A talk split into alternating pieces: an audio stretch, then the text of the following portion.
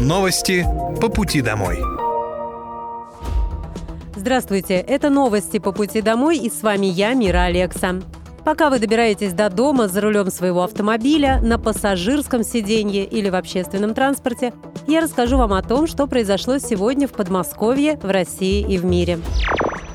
Специальная военная операция по защите мирного населения Донбасса продолжается.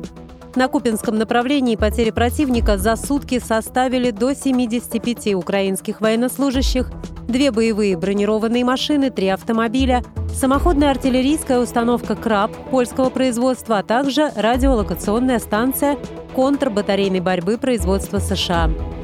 На Донецком направлении уничтожено до 370 украинских военнослужащих, два танка, шесть боевых бронированных машин, четыре автомобиля, две артиллерийские системы М777 производства США, самоходная артиллерийская установка «Краб» польского производства, а также гаубица Д-20. На Краснолиманском направлении уничтожено до 80 украинских военнослужащих, две боевые бронированные машины, три пикапа, а также гаубица Д-20. На южнодонецком направлении потери противника составили до 180 украинских военнослужащих – один танк, три боевые бронированные машины, два пикапа, самоходная артиллерийская установка «Краб» польского производства, два орудия «Гиацинт-Б», а также самоходная гаубица «Акация».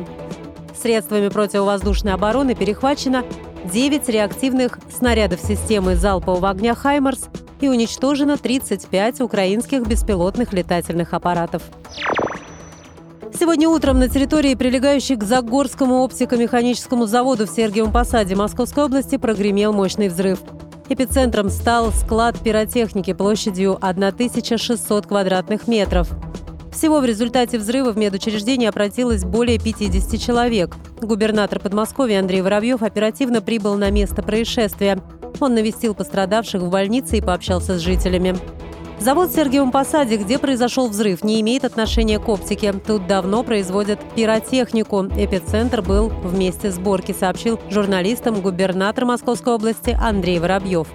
Мы сначала были в реанимации, там э, пять человек было, плюс одного человека привезли, э, четыре э, тяжелые, а за двух, соответственно, жители, врачи борются за жизнь. И еще восемь человек лежит в стационаре там а, или ожог весьма незначительный, или а, переломы конечности, жизни ничего не угрожает. Таким образом, а, на сегодня 6 в реанимации и 8 находятся в стационаре. Всего обратилось порядка 50 человек. Пока мы приезжали, заехали сюда, было 50, сейчас 52 человека обратилось за медицинской помощью. Кто-то, у кого-то легкая контузия от взрывной волны, у кого-то просто шок. Соответственно, врачи работают, и из центра приехала а, медицина катастроф, э, специалисты. Сейчас диагностируют тем, кому нужна особенная помощь э, медицинская. Соответственно, будут эвакуированы. Сейчас диагностика идет. Таким образом, 6 плюс 8 человек сегодня находятся в, в, здесь, в госпитале. Был на месте эпицентра. Это завод по производству пиротехники. А вообще помещение, само, само производство называется оптико-механический завод но с 90-х лет там от оптики и механики не очень много осталось, и в один из цехов арендовало коммерческое предприятие. А что касается взрыва, то был он очень мощный, и сейчас а, оперативные службы а, занимаются, расследуют. Ясно одно, что взрыв был мощнейший, и был он в цехе пиротехники. Так же, как и то, что э, завалы э, весьма существенны, минимум 12-14 часов уйдет на их разбор. Съездил во двор, взрывная волна была такая, что выбила окна. Слава богу, что только окна, никто не пострадал. Ясно, что и управляющая компания, и мы все мероприятия по восстановлению окажем. Задела котельную. Она находится, она прилегает к цеху, где был взрыв. Э, сейчас, когда служба закончит работать, там оцеплено все, мы, соответственно, убедимся, что она в рабочем состоянии. Люди спрашивали, беспокоятся, не будет ли каких-то перебоев. Инцидент произошел на складе, принадлежащем частной компании. Помещение находится на территории, прилегающей к Загорскому оптико-механическому заводу, подчеркнул губернатор Московской области Андрей Воробьев.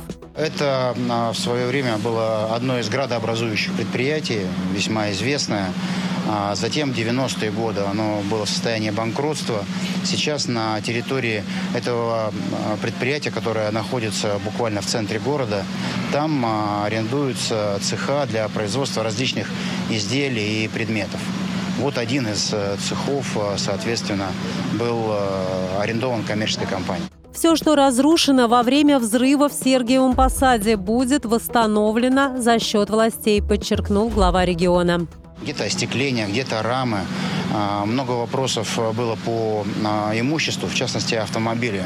У большинства жителей страховка ОСАГО. Будем смотреть, как помогать. Некоторые машины, которые прилегали к цехам, понятно, что они восстановлению не подлежат. Это все то, что нам говорили жители. Вот сейчас мы закончили и встречи, и посещение эпицентра взрыва, и госпиталя.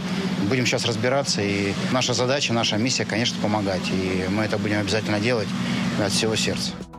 Подтверждений того, что взрыв в Сергиевом Посаде произошел из-за атаки беспилотника, нет.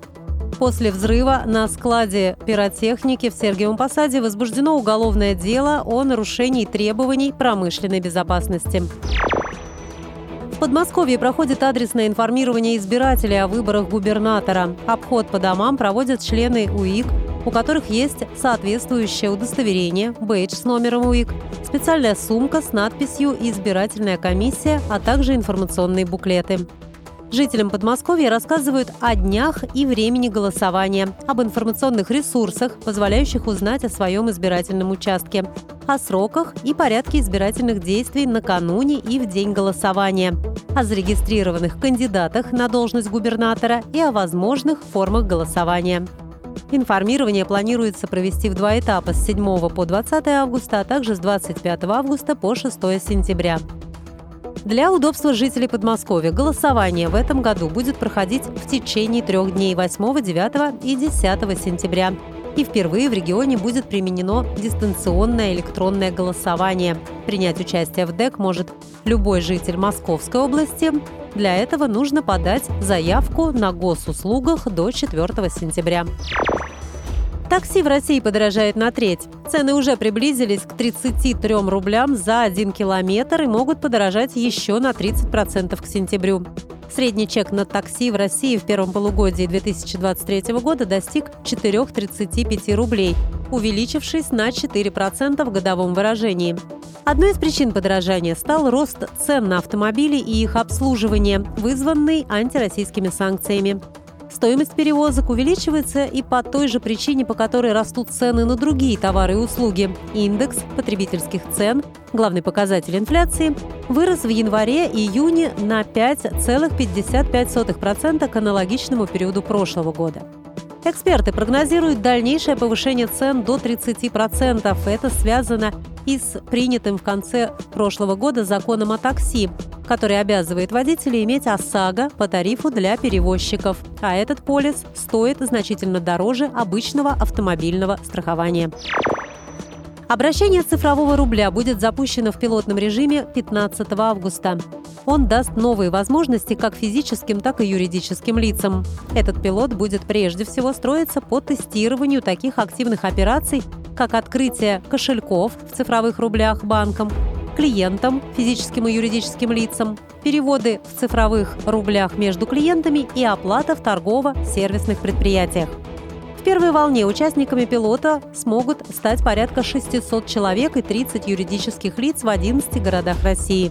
13 банков уже прошли подготовительные мероприятия, технически настроились и готовы участвовать в эксперименте. Во вторую очередь к тестированию присоединятся еще 16 финансовых организаций. Количество клиентов и количество торгово-сервисных предприятий на первом этапе ограничено, а сделано это для того, чтобы протестировать все тонкости клиентского пути. Цифровой рубль – это третья форма валюты наравне с наличными и безналичными деньгами. Предполагается, что он будет находиться в виде цифрового кода в электронном кошельке. Выпускать денежное средство будет Центробанк.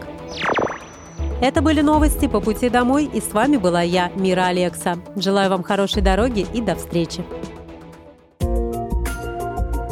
Новости по пути домой.